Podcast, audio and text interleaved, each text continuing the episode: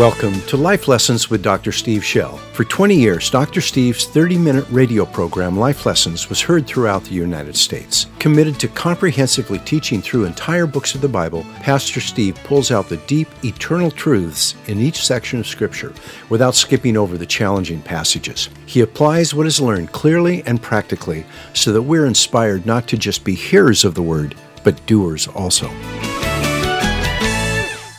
Father, we ask today that you would open your word to us.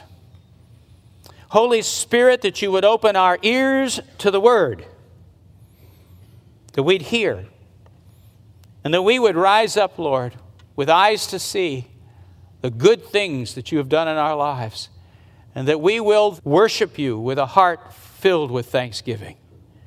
We want that, Lord. Come and bless us with such a gift. In Jesus' name, grace me to speak it. Amen. Let me reflect for a minute on, on thanks, on what it is. First of all, thanks is something that, that sees the good. And, and I say that because I do believe human nature sees the bad. When we look at a cup half full, we see a cup half empty, or a cup twice as big as it needs to be. However, you look at it, we can see the negative side of the thing. We tend to, we tend to look at that. And so, there, to, to, to give thanks, it means I've actually observed the good things. And I believe that takes a decision. I want you to decide to look for the good things in your life. I want you to decide to see what God is doing and have us take our eyes. And I, this is, I'm preaching to me as, at least as much. I am a real Eeyore by nature. Eeyore's the little donkey and Winnie the Pooh. I can see all of the negatives. You, you just put a thing there and I'll spot the flaw. That makes for a fun guy. but I have to choose to stop that and to see the good. Thanks sees not only the good, but it sees the grace. Grace means that something has been given undeservedly. I have received a gift I don't deserve, something I have not paid for, I have not earned, I do not deserve, has been given to me. Therefore, I give thanks for it. I acknowledge I've received something for which I'm indebted, as it, as it were. Uh, I, I, this isn't an even, even deal. You've given me something I can't really pay you for. If I pay for it, I don't thank people for it. Well, you do at the cash register often. You say, oh, thank you very much, but you don't mean it. I mean, if they didn't give it to you, you'd go to the manager because you paid for it, it's yours. You say thanks out of social nicety, but real thanks isn't social nicety. Real thanks is an acknowledgement. Whoa, you have given me something uh, I couldn't have paid for. Thank you so much. Thanks sees the source, and it, when I say that, the, when, when I have thanks, it means I understand that the source of this blessing is outside of myself. I have received something I have not generated. Often we, we by nature think of ourselves as, as having produced stuff. You know, you say, wait a minute, what do I have to give thanks for? Yeah, I've got a, I got a nice home and I got all this stuff and all this, but I worked hard. I got up before the sun. I walked to work in bare feet through the snow, uphill both ways. I earned this with my hard sweat. I don't have to thank God or anybody else for it.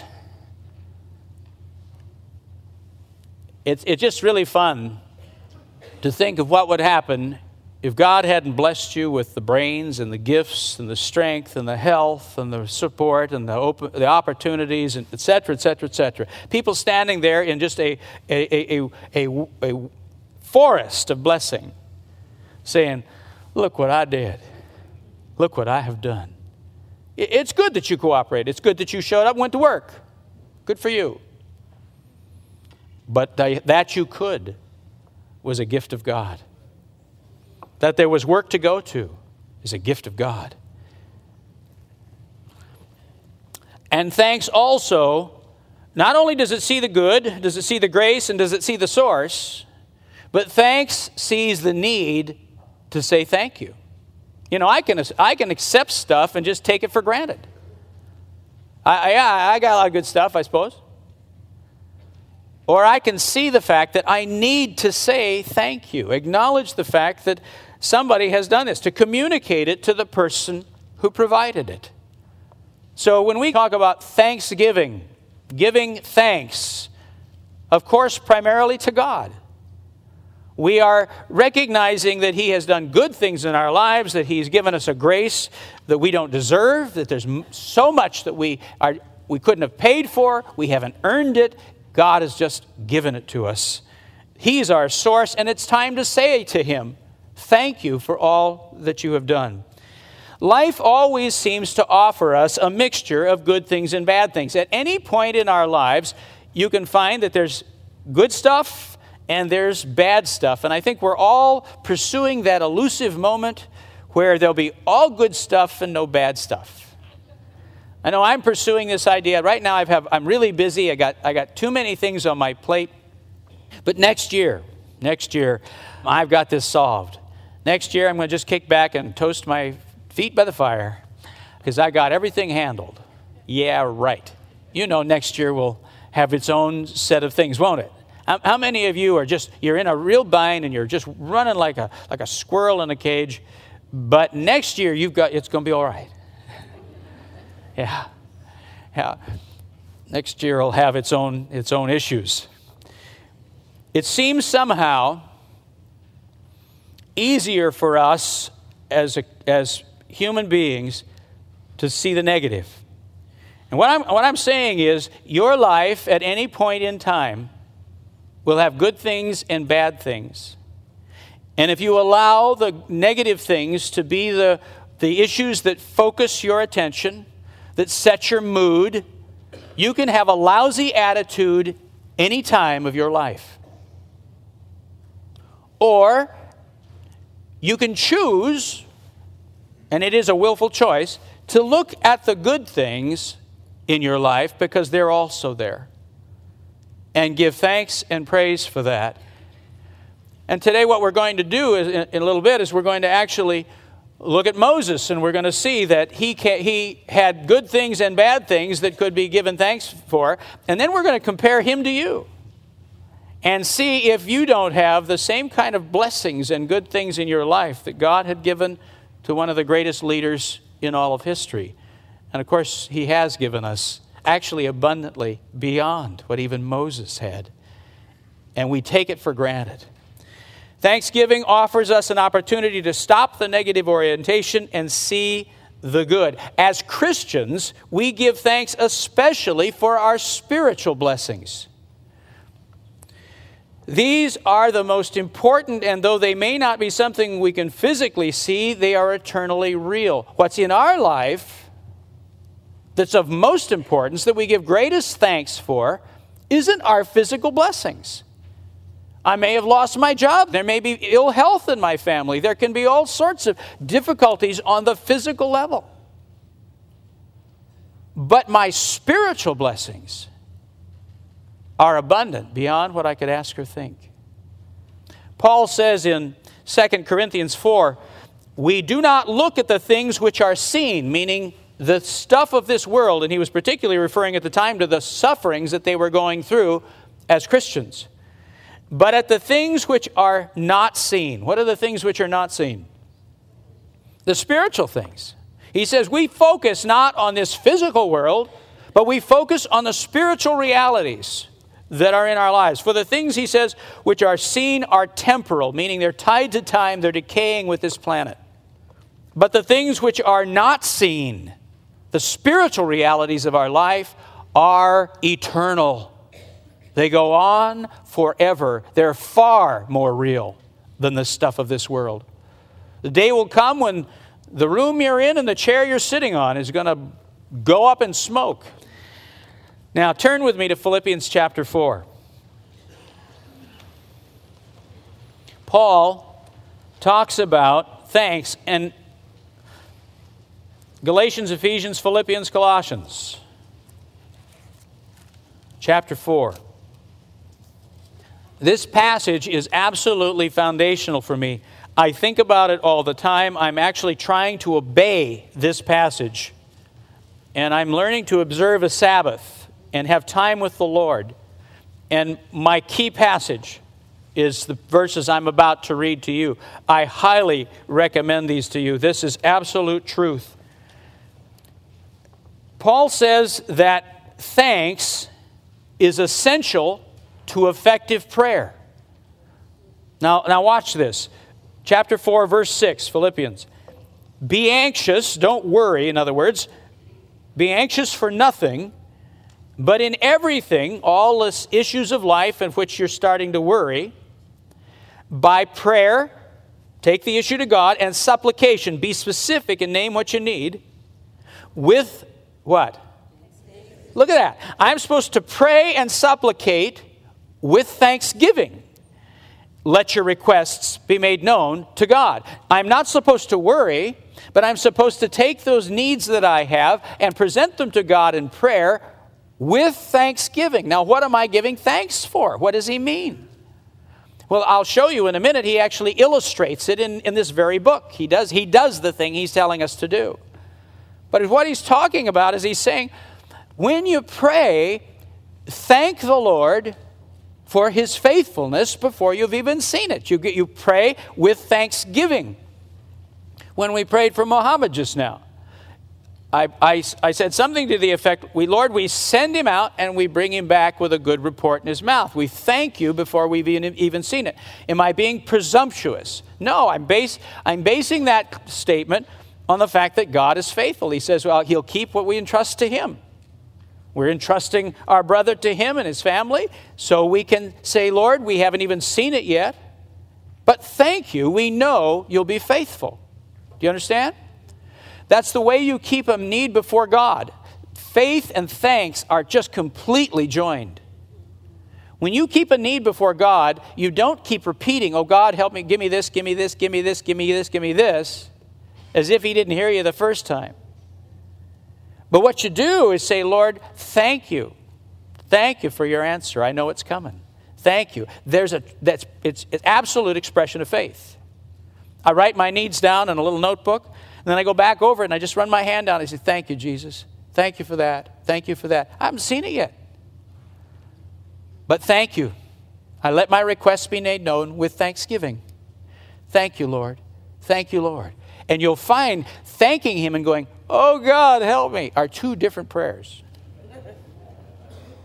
One you come away defeated and overwhelmed, the other one you come out of it feeling, yeah. One's got faith, the other's just begging. They're two different things. He says, Let your requests be made known with thanksgiving. Now, he also says that thanks is essential to peace and to the removal of mental stress. Look at this. He says, verse 7 And the peace of God, which passes, surpasses all comprehension, will guard your hearts and your minds in Christ Jesus.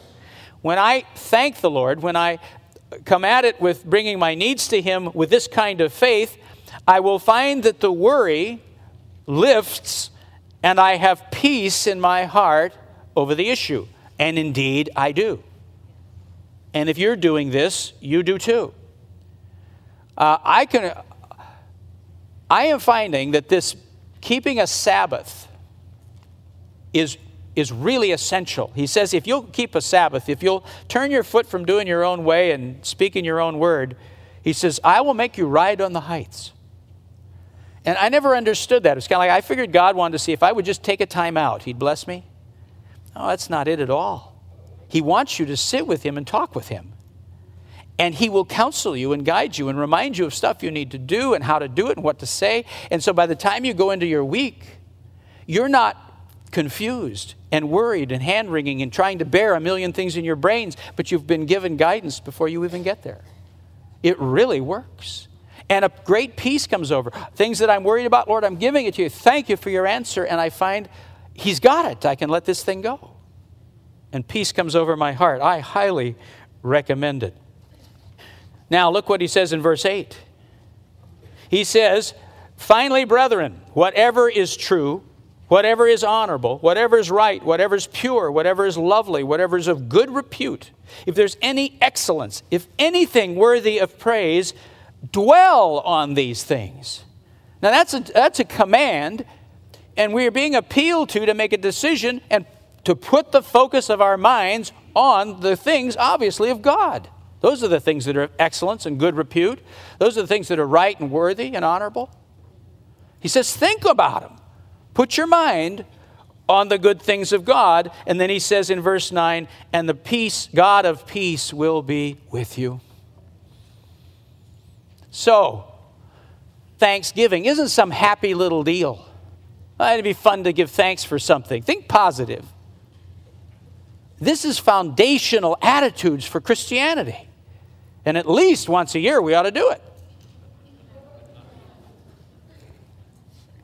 Now, to get our minds focused for Thanksgiving, let's start by asking what did Moses have to be thankful for? I told you I was going to bring Moses into this picture. We're going through the book of Exodus, if you're new today, and we've been looking at Moses' life. So let's drop back in the Bible to Exodus about chapter 2, 3. I'm not going to go through the text, but you ought to have it kind of in front of you to remind you. Moses at the point we intercept him here, at the time he's about to step out and lead the nation of Israel, could have looked at his life and seen all of the negatives, or you could look at his life from God's perspective and see all the wonderful positives. Let's start with the negatives, those are the easy ones for me. Moses had a lot to be compl- to complain about. If this were his Thanksgiving, he could have looked at his life and said, What do I have to give thanks for? And he could have said, I was abandoned when I was three years of age. My parents took me and left me on an Egyptian doorstep, basically. He said, I've had speech problems, really serious ones. The more I'm into this, reading this, through this, he really did have speech problems. I don't know what they were. I don't know, he stuttered. I don't know what it was, but he had a problem. He says, I was rejected by, by the Hebrews. The, the people, his own people didn't want him. Of course, the Egyptians were out to kill him. So, talk about a man without a country. He had lost his adoptive mother. For 40 years, he had an Egyptian mother. Now, she's out of the picture, too. He is completely disenfranchised from his family. He has lived in the in a barren, desolate land of Midian for 40 years, which is just rocks and dust. I believe he had a troubled marriage. You say, Where did you get that? Well, I give you the verses, you decide for yourself. He had no wealth of his own. He's 80 years old and he's herding his father in law's goats and sheep. Jacob would have owned the place, it had been the Circle J Ranch. Would have, wouldn't he? Moses has, has nothing. He's out there herding Jethro's goats and sheep. All of his youthful dreams of being a leader and freeing his people are dead, and he is hopeless. If he wanted to have a pity party, if he wanted to be somber and look at the negatives, negatives in his life, he had some. He had some, some big ones. But let's kind of lift up and let's look at Moses' life from God's perspective. Let's see it, let's see the spiritual, the things that are not seen. Let's see what's there. First of all, God would say of Moses, Yes, you ended up being put on an Egyptian doorstep, but I was miraculously preserving your life. While other Hebrew babies were being thrown in the Nile River, you had the protection of the royal government. I took you out of that danger and I preserved your life in, a, in, as in the home of the princess of Egypt. And I saw that you got the finest education that the world had to give at that point in time. A prince of Egypt, the great mightiest empire of the, of the known world. They, he would have been educated in astronomy and mathematics. He would have had, he would have had medicine. He would have been taught all sorts of things. He would need it. He was about to become the leader of two million people, taking them through an incredible trauma, living out in the wilderness for 40 years.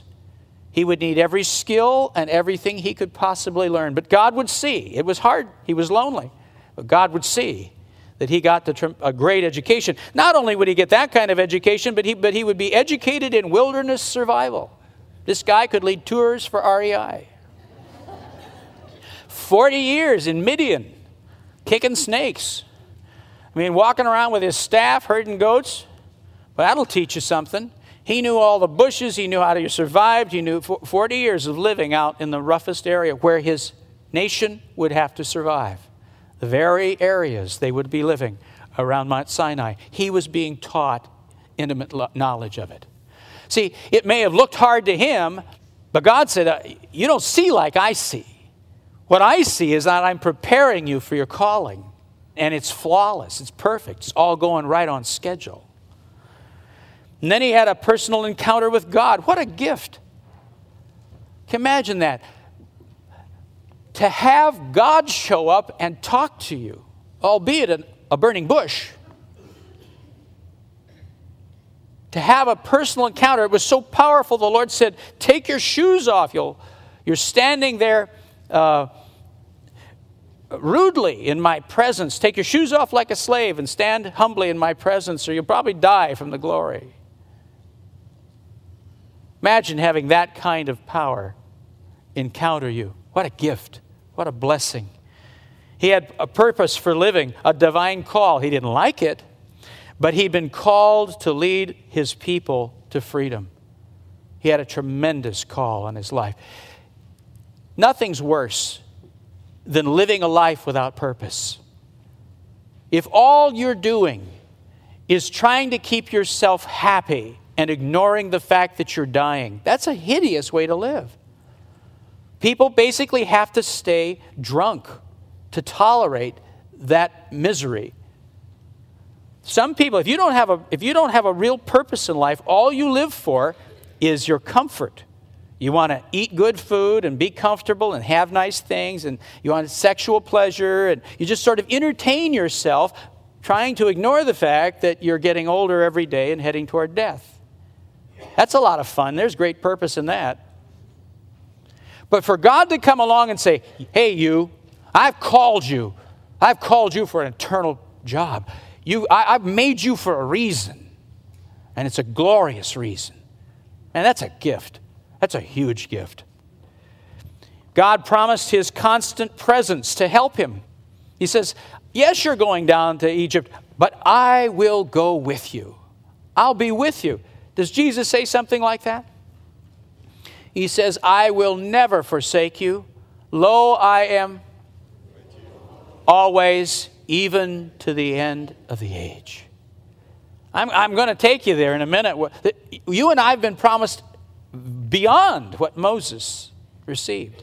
And Moses had reason to glorify God forever. He was given revelational knowledge. The Lord literally revealed deep spiritual truths to Moses. We've just seen one of them.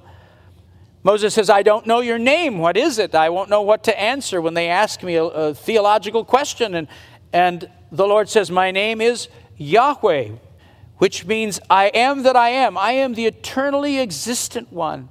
I am always and ever present. I don't age. I'm the same yesterday, today, and forever. I am Yahweh. Man, the Lord's opening his mind to the deep things of, of, of the Spirit, showing him himself. What a gift. And the Lord promised him miraculous power of the Holy Spirit. He says, You're gonna, I'm going to give you power when you go forward. Well, he had, if you recall, a stick that you could throw on the ground and would turn into a snake. Ooh. What a, what a deal. He says, You know, when he put that thing away, he says, Don't put it away carefully, don't drop it. Oh, wouldn't want to drop that stick. Oh. And he could, he could put his hand in his cloak and pull it out and be leprous and put it in and be clean. That's power. He had powerful gifts. Scoop up water from the Nile and it'd be blood when it hit the ground. He had promised miraculous provision. The Lord said, When you go out from Egypt, I'm going to see to it that the Egyptians give you their gold and silver jewelry and their expensive clothing. In fact, I want you to dress your children up In all that beautiful clothing, when you go out, I want it to be a beautiful procession of all the wealth. Has God promised us provision? Has He promised to provide for us? All right. Moses could have, at that point in time, stood and looked at the negatives in his life and had a bad attitude. Or he could see his life from God's perspective and realize that he had abundant blessings beyond what you could ask or think. You can do the same. As a Christian, first of all, I assume we don't need to go through the negatives. I went through the negatives with Moses, but I think you've already got that handled. I know I do. I could give you a PowerPoint presentation right now of all the negatives in my life. I know them by, I've got them ordered. Here are some of the spiritual blessings that we have in common with Moses. First of all, the Lord is there protecting your life even though you didn't know Him. Even when you didn't know him, the Lord protected your life. How do I know? You're here. Listen to me. Not only uh, were there miracles in your lifetime, but the fact that your grandmother didn't slip on that rock protected your life. Had any of your ancestors died, you wouldn't exist.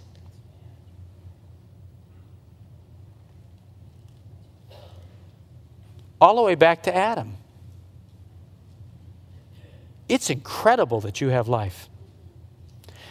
I met my father. Uh, he's died now, but I got to know him for a few years. And one of the things that really startled me is he told me about an incident where basically he would have died. And the Lord, it was, it was quite obvious. I'll tell you the story one of these days. It's a good story. Not now, though the Lord miraculously preserved his life. And as I thought about it, I thought, whew. Because had he died, I would never have been born. You know, if you get in touch with that, don't take for granted that you are alive. Some of us despise our lives, and yet it's in a gift beyond belief.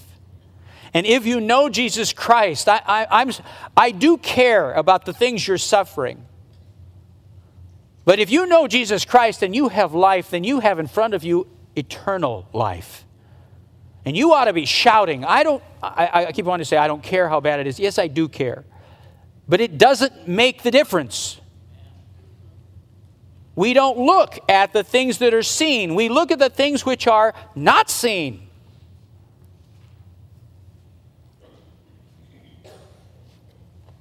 He came after you Pardon me. He didn't, he, God is able to take the bad things in our lives and turn them to good. He did for Moses. We looked at the fact that he, he lived in an Egyptian household, he lived in the Midianite wilderness, all of these kinds of things, and yet God was using them all in his life. Well, he uses the same kind of thing in your life. In your life, all things work together for good as you follow his purpose and love him. All things do. We've seen that your sufferings produce I heard one person say it, or the compassion. That your failures produce humility. That your frustrations produce patience. That God's at work in your life, causing all things to work together. Everything that's happening in your life is also molding you into a servant of God, an effective, powerful, compassionate, humble, patient servant of God. He is, he came after you. He, he, he found Moses. Moses is out wandering with his sheep. He came after you. If we had the time right now to go through everybody's testimony in this room, there wouldn't be one person in here who knows Jesus Christ who wouldn't have finally have to say, at the, I was wandering, dumb as a post. I didn't find God, He found me. Right? There's not a person in here who had the brains to find God. The Bible says, All we like sheep have gone astray. We've turned every one to his own way. Bah, you just were.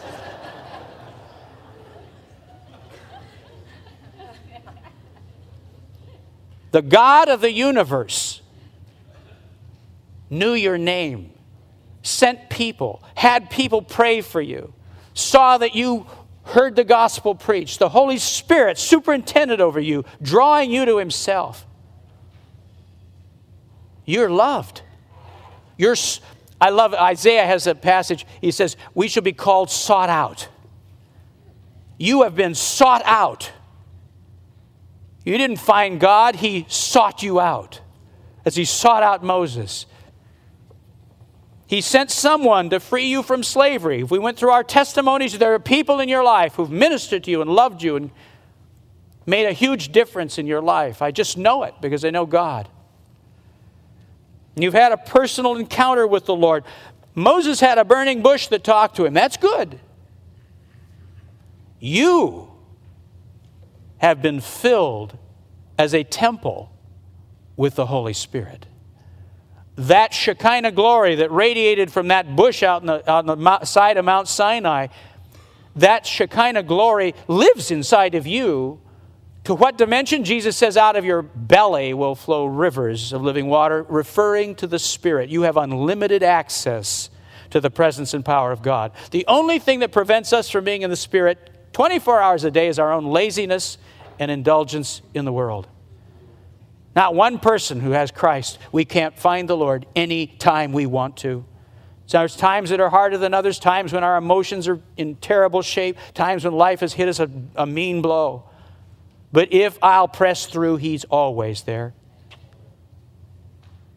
For He dwells in me, He never leaves me, and for forsakes me for all eternity. You have a purpose for living. Boy, do you ever called as a disciple of Jesus Christ, called to serve Him. When you give your life to the Lord, you admit your sin, you believe that Jesus Christ, the Son of God, paid for your sin on the cross and that you have forgiveness and are accepted by the Lord because of Christ, but then you confess the Lordship of Jesus Christ. ABC. You confess the Lordship of Jesus Christ, meaning, I give you my life, Lord.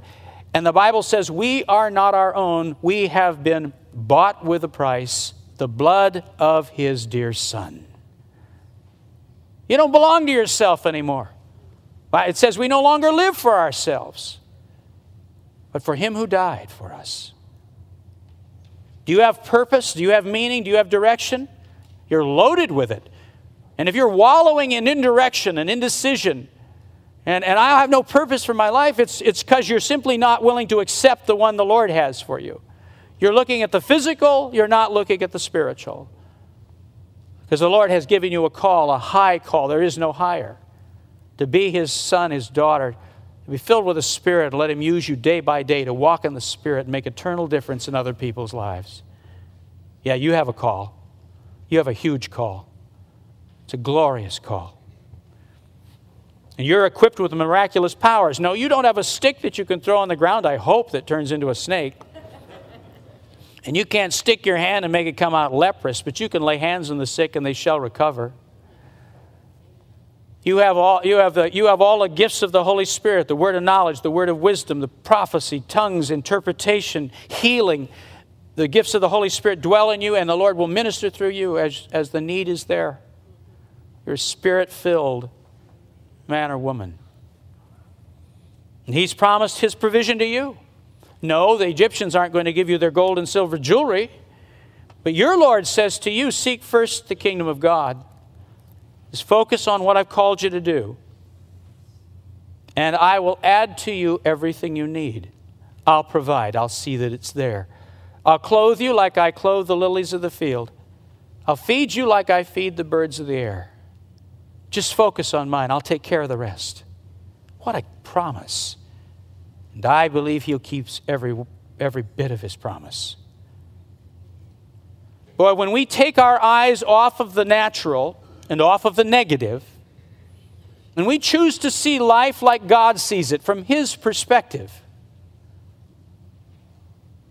when we see the things that are not seen, and take our eyes off the things that are seen, we have riches beyond belief. Every believer, no matter how bad the year's been, you are rich in treasure. You are loved. You are blessed beyond belief. You only have to choose to see it, to see the source, to see the grace, to see the good, and then to see the need to say thank you for it and to bless Him. I'm going to give you one more example of people who did exactly what I'm talking about. People who had negatives in their lives beyond belief, but who chose to see the things of the Spirit. Listen to this. This is the, the pilgrims landed on the Mayflower in, in uh, 1620, I think it was. And they went through a terrible winter. I'm not going to read all the gore, but let me read the, the scorecard at the end. When the worst was finally over, they had lost 47 people, nearly half their original number. 13 out of 18 wives died. Imagine that. 13 out of 18 wives died. Only three families remained unbroken of the entire group of pilgrims. These are Christian believers who came to the New World to worship the Lord freely. There's a lot of people that came to America to exploit it and to get rich. There's a lot of, a lot of creeps that came over here on a boat.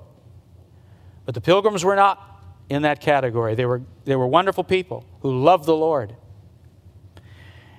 Of them, only three families didn't have somebody that died.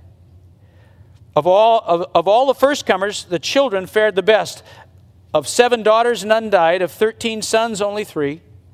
And the colony, which was young to begin with, was even younger now.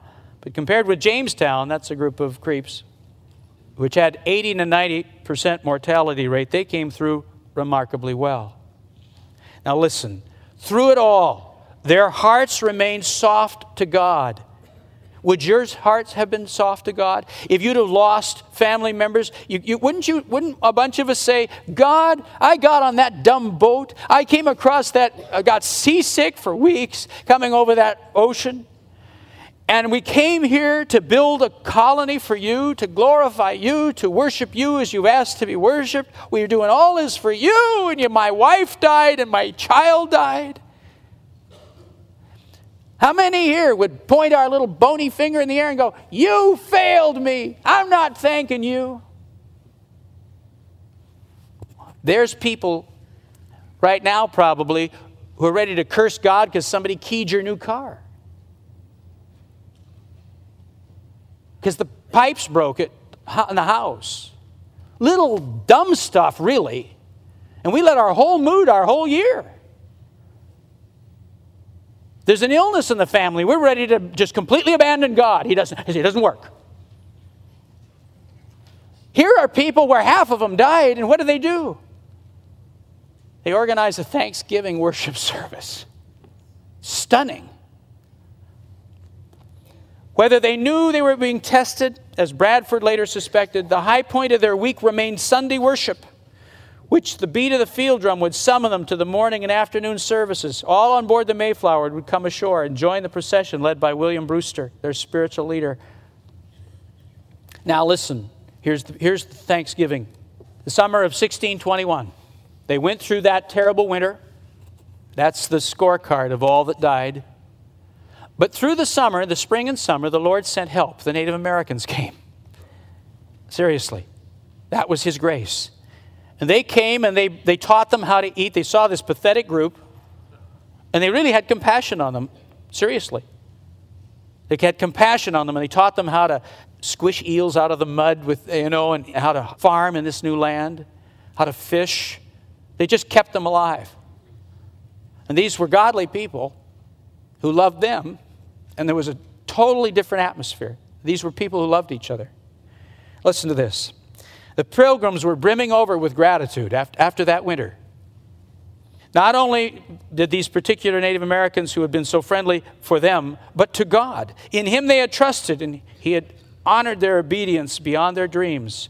So Governor Bradford declared a day of public thanksgiving to be held in October. You'll have to forgive them, they didn't know it was supposed to be November. It was too early. And Massasoit, that's one of the, the chief, Native American chiefs, was invited and expectedly unexpectedly arrived a day early with 90 Indians. Counting their number, the pilgrims had to pray hard to keep from giving into despair. To feed such a crowd would cut deeply into the food supply that was supposed to get them through the winter. But if they had learned one thing through their travails, it was to trust God implicitly. So, it, as it turned out, the Indians were not arriving empty handed. Massasoit had commanded his braves to hunt for the occasion. They arrived with no less than five dressed deer and more than a dozen fat wild turkeys. So, the Native Americans introduced turkey, introduced, and by the way, you say, I don't like turkey, then you can have venison. Thanksgiving is not about feasting. Thanksgiving is about being part, being a, a, a, continuous chain of people who have been giving thanks since 1621. We are joining their table, as it were. Massasoit commanded his braves. They brought the five, the, the deer and the wild turkeys. They helped with preparations, teaching the women how to make hoe cakes and a tasty pudding out of cornmeal and maple syrup. Finally, they showed them an Indian delicacy how to roast corn kernels in an earthen pot until they popped, fluffy and white popcorn. The pilgrims, in turn, provided many vegetables from their household gardens carrots, onions, turnips, parsnips, cucumbers, radishes, beets, cabbages. Also, using some of their precious flour, they took summer fruits which the Indians had dried and introduced them to the likes of blueberry, apple, and cherry pie. It was all washed down with sweet wine. I hate to tell you that. Uh, from the wild grapes, if I'd read this to my children, I would have said sweet juice a joyous occasion for all. Between the meals, the pilgrims and Indians happily competed in shooting contests with gun and bow. Just be careful where you aim those things. The Indians were especially delighted that John Alden and some of the younger men of the plantation were eager to join them in foot races and wrestling. So there you go. Uh, there were even military drills sta- staged by Captain Standish. Things went so well, and Massasoit showed no inclination to leave, that the Thanksgiving day was extended for three days. Surely one moment stood out in the pilgrim's memory. William Brewster as uh, prayer as they began the festival. They had so much for which to give thanks to God. Listen to that. I buried my wife last winter. I buried my son. But I have so much to give thanks for. So much to give thanks for. For providing all their needs, even when their faith had not been up to believing that he would do so, for the lives of the departed and for taking them home to be with him. That's why they could do it. They didn't see the physical, they saw that which is not seen. And they knew that though they had lost these loved ones, they were in the arms of Jesus. And they really believed that. For their friendship with the Indians, so extraordinary when settlers to the south had experienced the opposite, for all his remarkable providences in bringing them to this place and sustaining them. They could have looked at the negatives and had a lousy year and said, God has failed us. They chose not to. They chose to look at the spiritual and to say, We have so much to be thankful for. How about you? You and I can do the same. When you sit down to a Thanksgiving dinner, be it at home or in a booth in a restaurant, you just got to have turkey or venison. Choose to let your mind dwell on whatever is true, whatever is honorable, whatever is right, whatever is lovely, whatever is of good repute, any excellence or anything worthy of praise. And your heart will overflow with thanksgiving. Would you bow your heads with me? Father, we pray that the Holy Spirit will anoint our hearts and our homes this, this week. Lord, that you will take our eyes and remove any blinders from them so that we can see the things which are not seen. Your wonderful salvation, your great love for us, your filling of the Holy Spirit, the eternal life that's in front of us, the promises that are yea and amen in Jesus Christ.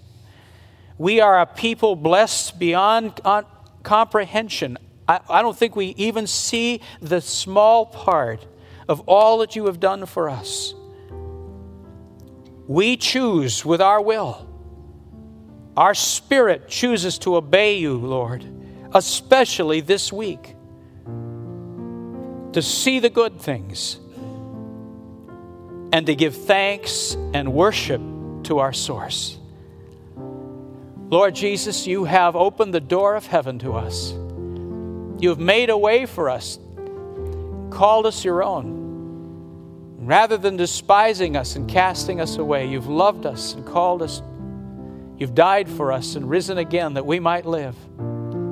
We worship you and we honor you. May you be lifted up at our table. May your name be held high, and may our hearts overflow with blessing and praise to you.